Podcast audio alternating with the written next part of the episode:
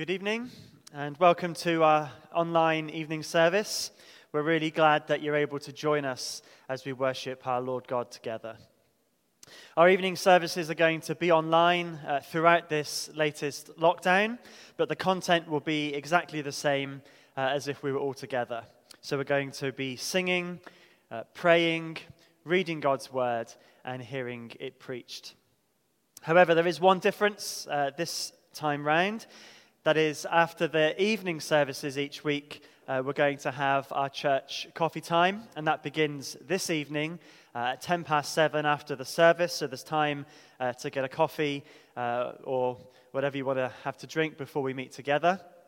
Uh, you can join us for that. A link was sent out on Wednesday. Uh, if you didn't get that, do let me know, and I can send that out to you.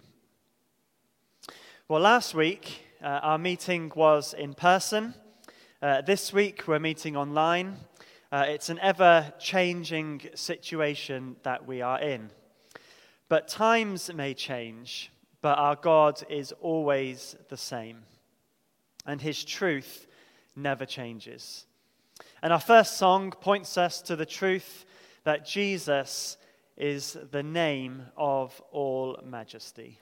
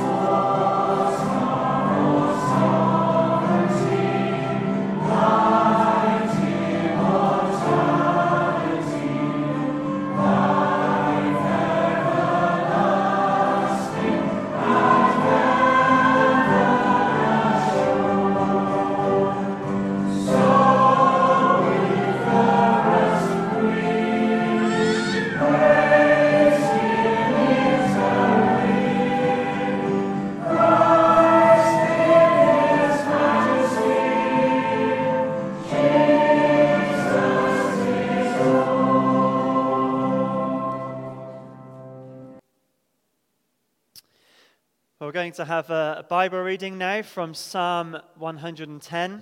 So if you want to turn there in your Bibles, uh, you can follow along with the reading. Uh, this psalm is a song about the Messiah whom the writer David was looking forward to coming because this Messiah would defeat the enemies of God's people. And we know that Jesus is the Messiah. He's defeated sin and death and all those who reject him and oppress his people. So we're going to read this uh, psalm together, which, uh, as we, we read it, we're going to see in Matthew's gospel uh, how Jesus refers to it as well. So let's read uh, Psalm 110.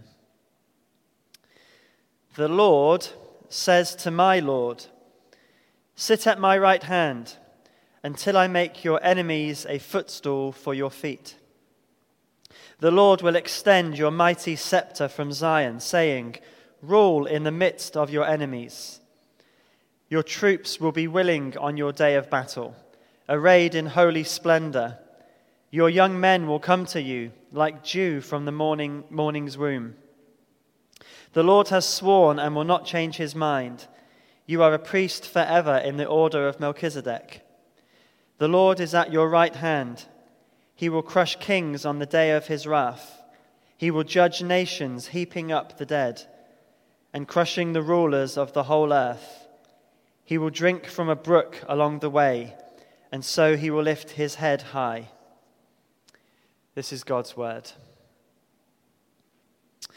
Well, please keep your Bibles open uh, and as we pray together. Dear Heavenly Father, we thank you for the confidence we can have that the Lord Jesus Christ rules and reigns over all things at your right hand. Even we read in this psalm, in the midst of his enemies. Even when Jesus was going to the cross, he was in complete control, doing what was needed in order to save his people from their sins. And even today, in the midst of so many problems, Jesus is King and he reigns supreme. And so, Heavenly Father, give us confidence in the work of Jesus Christ. May your Spirit open our eyes to it and bring to our minds and hearts the truth that you love us and are working all things for our good. We pray that, especially this week, uh, for your people who are going through uh, times of difficulty. We do lift up to you Morna and Andrew and Bryony and Jessica and Lizzie and Emma.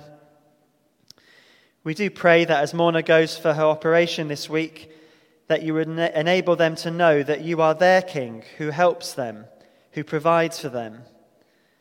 We pray for the success of the operation and we pray that their trust in and love of you would grow through this time.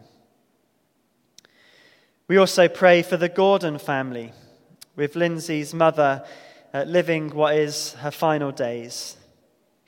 And we plead with you that you would have mercy on her and bring salvation to her. We pray that you would bring comfort to Lindsay and Darren and Daniel and Joe and Noah and Edie during these difficult days. Show them that you are their God and provide them with the strength they need day by day. But there are many others also with health difficulties, financial problems, depression, worries about their children not being at school. And we take the time now to lift all of these anxieties to you asking you to give us wisdom in dealing with them and helping us to trust in you to help us day by day. we pray this in the knowledge that all things are under your sovereign control, under your feet. May the confidence of your people in King Jesus be a witness to our nation at this time Deliver us from the fear of death so that we can point people to the conqueror of death. And we ask this in Jesus' name. Amen.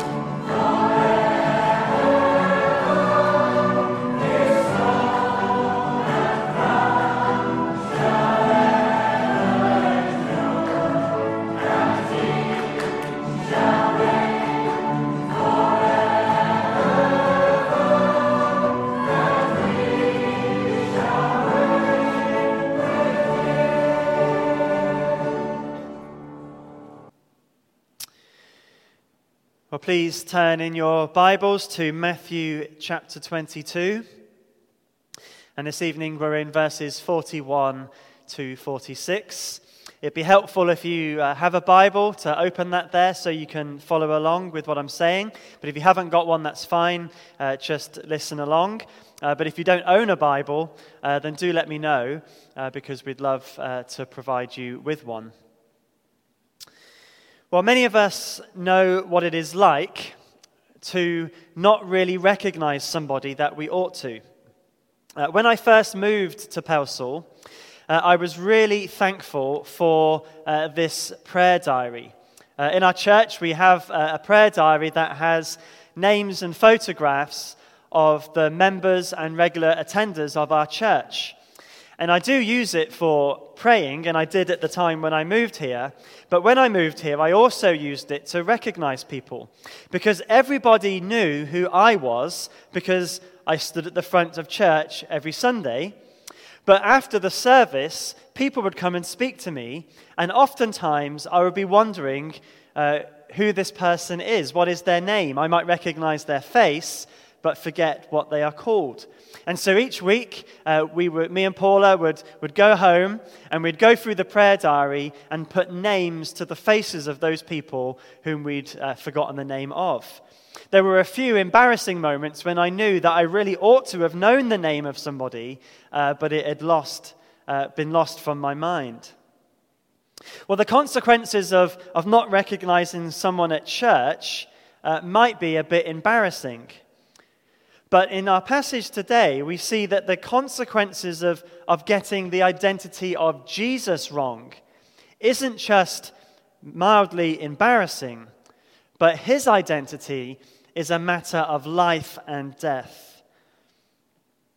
At the beginning of uh, chapter 21, Jesus was making statements about his identity that made it rather clear.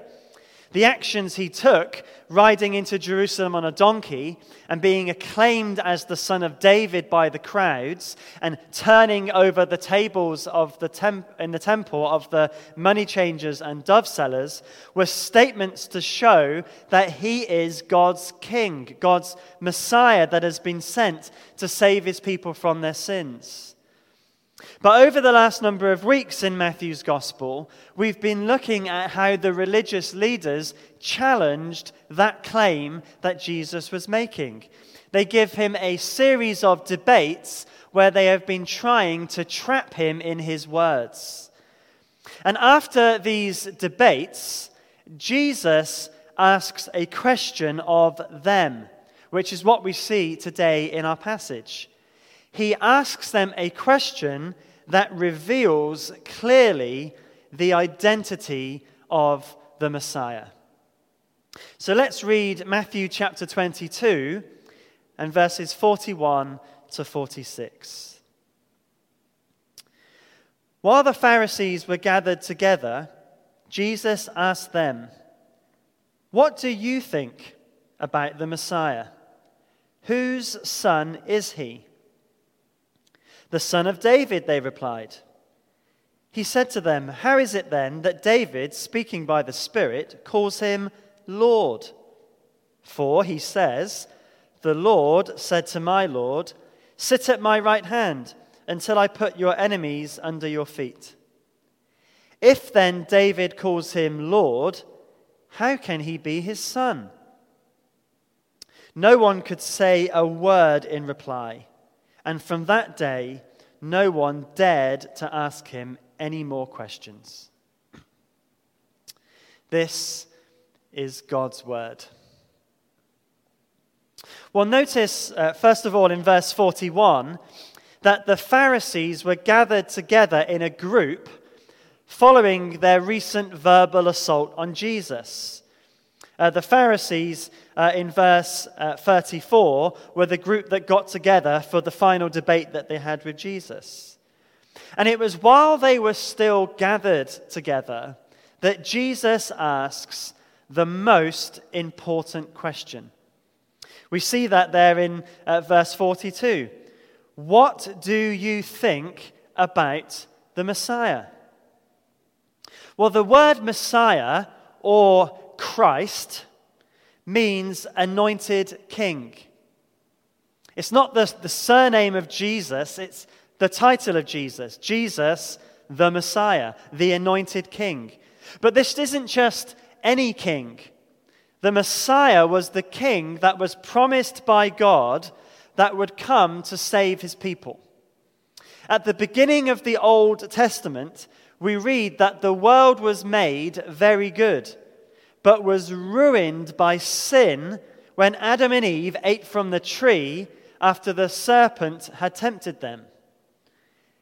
In the garden, in the midst of pronouncing judgment for sin, God promised a, a, a, person that would come and crush the serpent.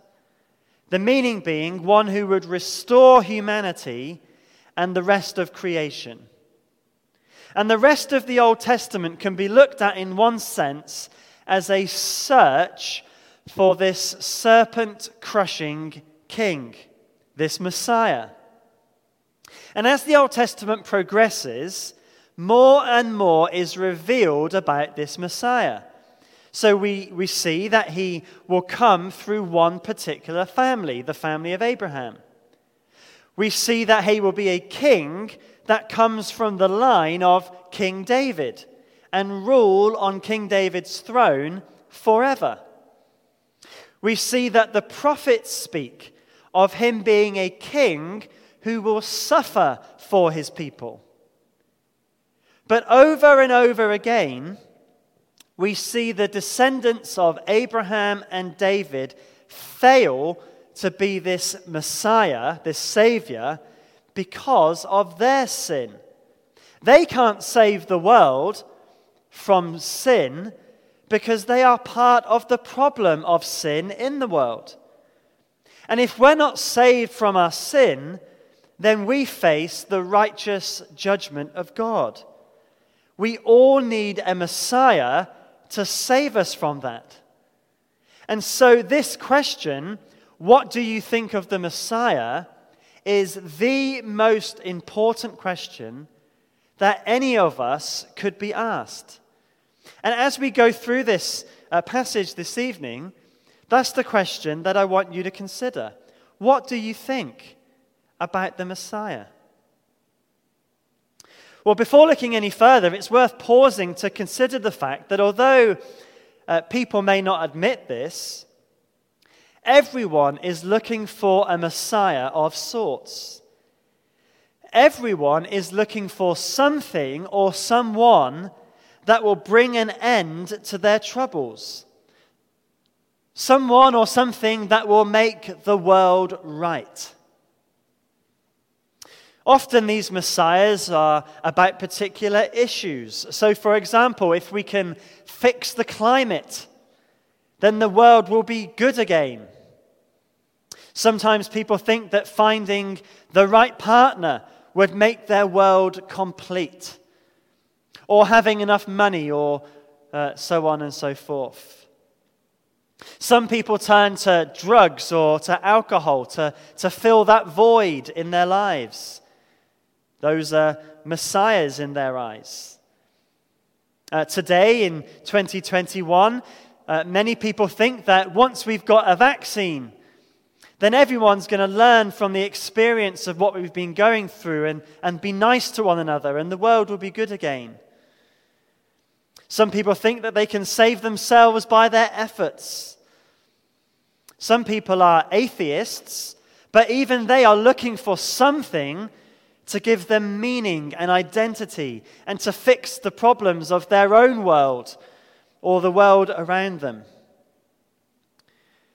But all of these messiahs, just like the descendants of Abraham and David in the Old Testament, ultimately fail us because they do not make an end of the problems of sin and death in our lives and in our world. And if sin and if death remain, so too then do all the problems that we face.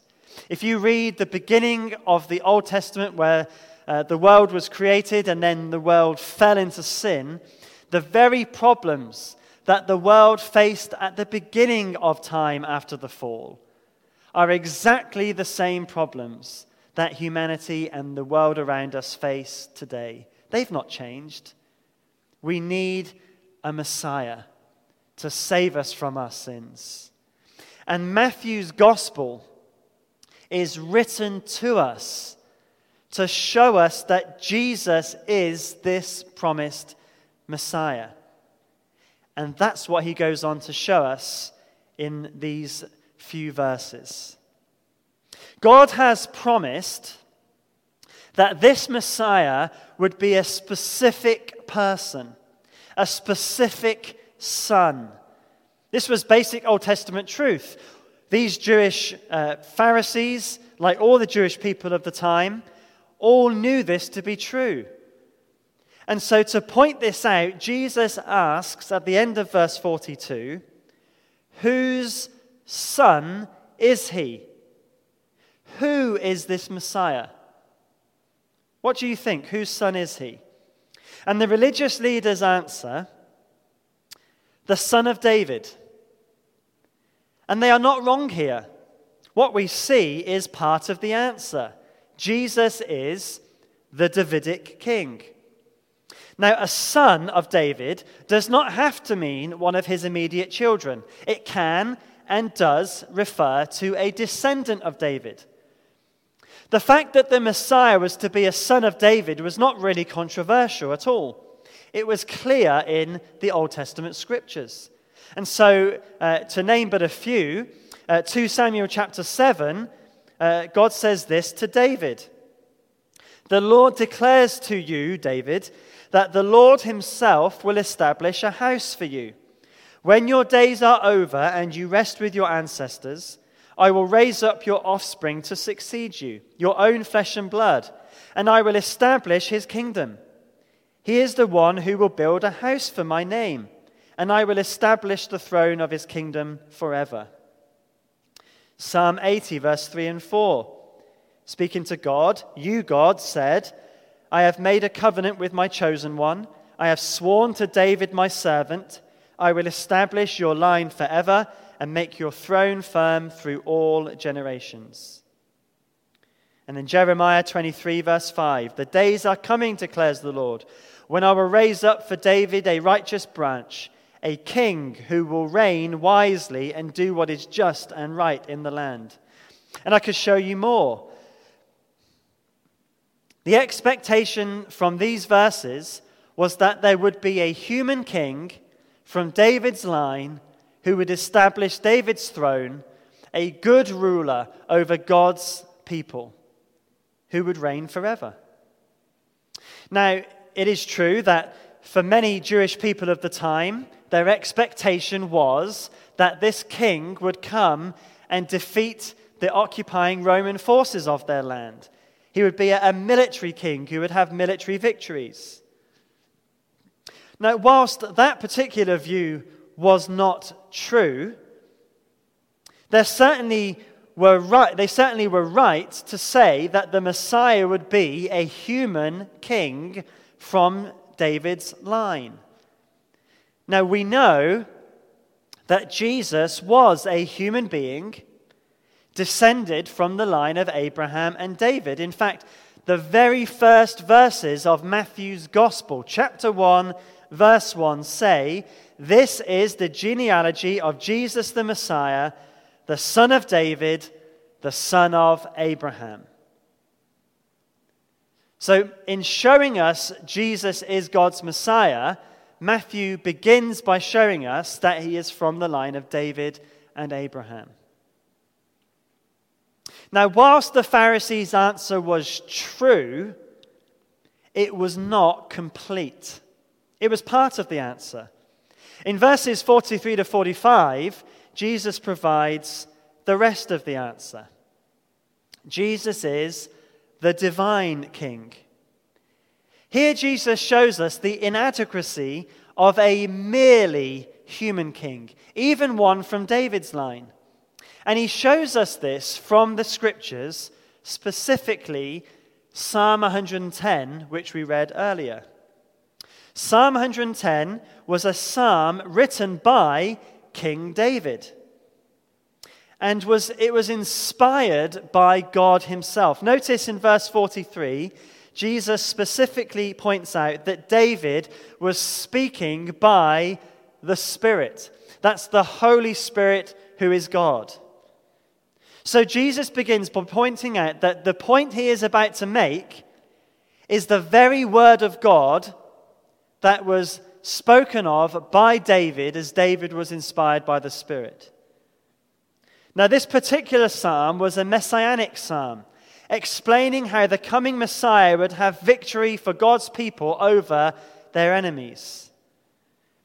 And in the psalm, David calls the Messiah Lord. So Jesus quotes verse 1 of Psalm 110 in verse 44 to point this out. He says, The Lord says to my Lord, Sit at my right hand until I put your enemies under your feet. Now, in our English translations of the psalm, uh, this can be quite confusing. We have the word Lord two times. But to help us in the psalm, the first Lord is capitalized and the second is not. And that's because in the Hebrew, there are two different words for Lord. In the psalm, the first Lord, the capitalized one in English, is the covenant name of God, Yahweh, the Lord God of Israel. And the second Lord in the psalm is a more general use of the word Lord, which we could translate in English as master. And this Lord, this master, was at the right hand of the Yahweh of Israel. And the right hand was the position of authority. The position on the, of the right hand had equal authority to the person they were next to. So God Himself, the Lord of Israel, the creator of the universe, the covenant God of His people, has designated a position of rank for the Messiah that brings him to his own right hand, putting him in co equal place of power and authority with himself. So the Lord, God of Israel, says to David's Lord, the Messiah, Sit at my right hand. You share in my power and my authority. And this power and this authority is used to put all of his enemies under his feet. This is a way of saying all his enemies will be defeated. Uh, under the feet is a way of describing that. So, uh, one example is in the book of Joshua. In chapter 10 and verse 24, uh, Joshua and his armies have just defeated some kings. And we read, when they had brought these kings to Joshua, he summoned all the men of Israel and said to the army commanders who had come with him, Come here and put your feet on the necks of these kings. So they came forward and placed their feet on their necks. And that putting the feet on the neck is a, a sign of subjugation, a sign of, of victory for the one whose foot is on the neck. And as I said, this psalm is about a Messiah who is co equal with God in his authority, who has subjugated his enemies. Now, the religious leaders would have agreed with what Jesus had said so far in the psalm. But Jesus asks two questions on either side of verse 44 that points to his true identity. In verse 43, Jesus asks, how is it then that David, speaking by the Spirit, calls him Lord? Now, in Jewish culture, the son is always inferior to the position of the father. In fact, that is, is true today in a sense, isn't it? Uh, how many of you fathers uh, call your children Lord? Well, I've got three children, and I can assure you that I don't call any one of them Lord or master or any other kind of elevated title. And I'm sure that uh, nobody listening here today uh, does that either. In fact, I know that we ne- wouldn't necessarily call our fathers Lord either. Uh, but in some cultures, fathers are called sir. But it's never the other way round, is it? The father has the position of authority. And this is even more true in David's case, where it is generally acknowledged that he is their greatest king. It's no coincidence that uh, the Star of David is what is on Israel's flag even today.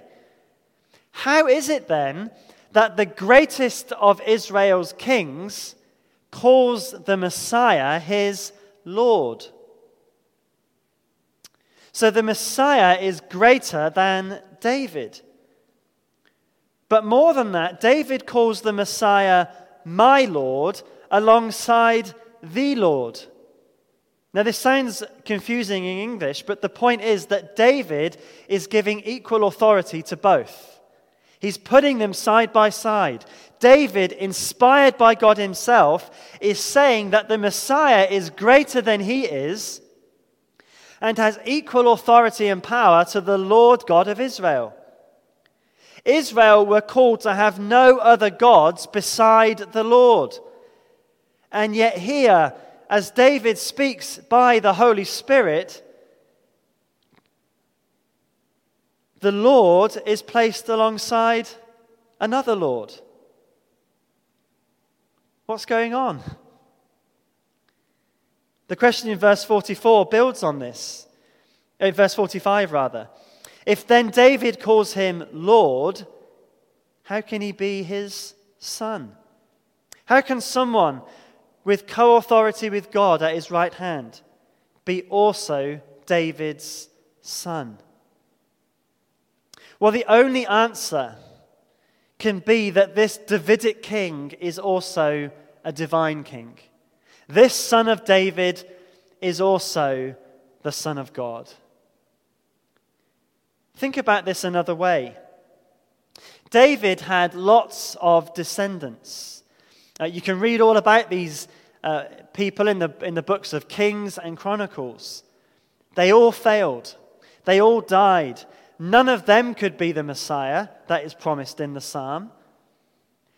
How was one son of David to be distinguished out of all of the other sons of David? Jesus tells us here the distinguishing mark is divinity. The distinguishing mark is the fact that the son of David, who's the Messiah, is the one who is alongside the Lord. To save us from our sins and make the world right again, the Messiah has to be both human and divine. A mere human cannot save us because all humans are born with a sin nature that causes them to be part of the problem in the world rather than the solution. Sin is inherent to all humanity. Now, this is so obviously true, isn't it? Because you, you don't, as a parent, have to teach your children how to do wrong. They figure out sin all on their own. And that's because it's inherent in them, it's natural for them to do wrong. But a non human could not save us because they could not represent humanity before God. They couldn't pay the penalty for sin that humanity owes God for their rebellion against Him. The Messiah must be human and divine, one who can both represent us before God and be sinless before God so that they can pay for our sins. And Jesus is this Messiah. He lived as a man without sin. He showed himself to be God in the miracles that he did. He is totally God and totally man. And the only one who can save us and restore humanity and the creation. And he has done this by dying in our place for our sins and rising from the dead, conquering both sin and death on our behalf. The Pharisees, though, they knew the answer to Jesus' question, but rather than answer, we see from them the most inappropriate response. So we've seen the most important question But in the end, we see the most inappropriate response. We see in verse 46 that no one could say a word in reply. Perhaps they couldn't even conceive of what Jesus was talking about here a divine king who's also a human. Certainly, if they had conceived of it, they would not have answered Jesus because they hated him. They could never bring themselves to admit that Jesus is the Messiah. Their silence was totally inappropriate, an inappropriate response to what Jesus was so clearly saying about himself. There is only one response that is right. Paul tells us in Romans 10 if you declare with your mouth, Jesus is Lord, and believe in your heart that God raised him from the dead, you will be saved. For it is with your heart that you believe and are justified, and it is with your mouth that you profess your faith and are saved. Uh, those who believe that Jesus is Lord respond by professing it.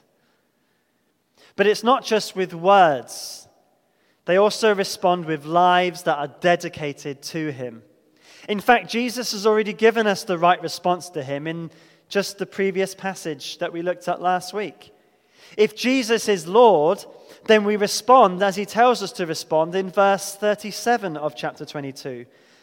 Love the Lord your God with all your heart, with all your soul, and with all your mind. In fact, we could quite as uh, rightly say, Love the Lord Jesus Christ with all your heart, with all your soul, and with all your mind. And as we live this way, we can do so with confidence that we're doing so for a Messiah who is who he says he is. Jesus is the Messiah.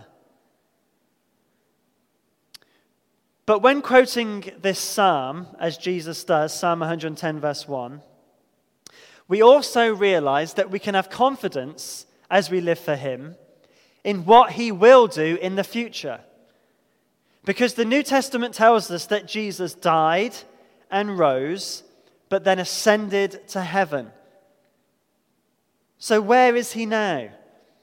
Well, among many verses that teach us where Jesus is, I'll show you just one looking to Jesus, the founder and perfecter of faith, who for the joy that was set before him endured the cross, despising its shame. And here's the key and is where? Seated at the right hand of the throne of God. We can have confidence that it is absolutely worth giving our lives to loving Jesus because he is the king of Psalm 110, verse 1. He sits at God's right hand. And that tells us that he is ruling and he is reigning right now, and he will do so until all his enemies are placed under his feet. And that's so important for us to realize in our day, isn't it? In the circumstances that we all find ourselves in, Jesus is ruling over it all. Brothers and sisters, have confidence in our Lord Jesus Christ that He is in control of everything, over all things, and He's working out all things for the good of His people. He doesn't go to the cross and then just abandon us. Rather, He goes to the cross and He rises from the dead and He goes to heaven not to sit and do nothing, but to sit and rule on our behalf as his people until the day when he comes again and all his enemies are under his feet, and we will reign with him forever and ever.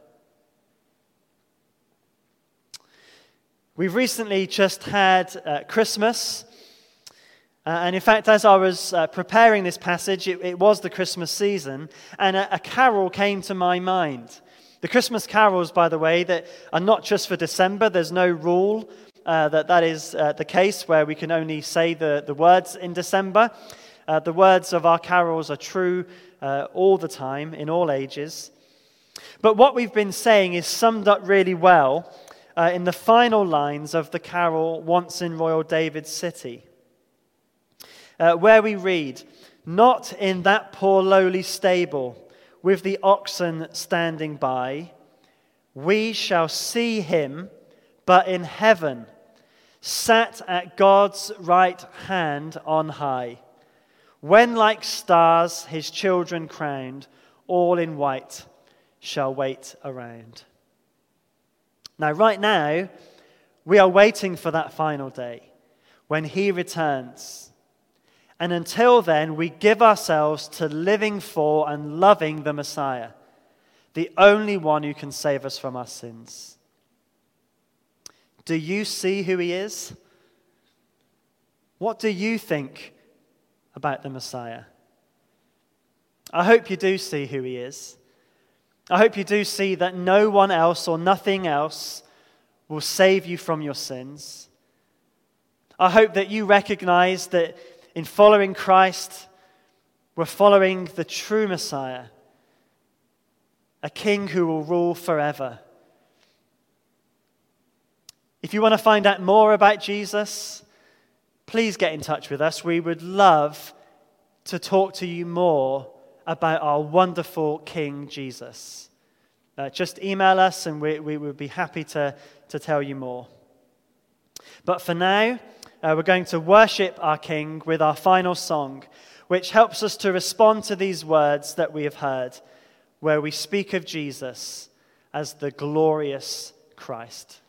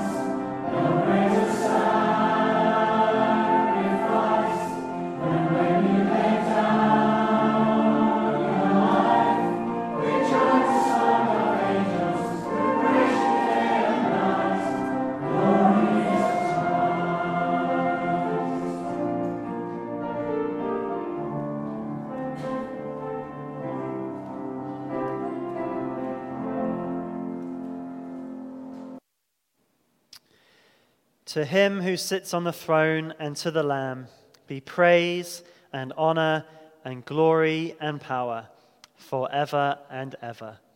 Amen.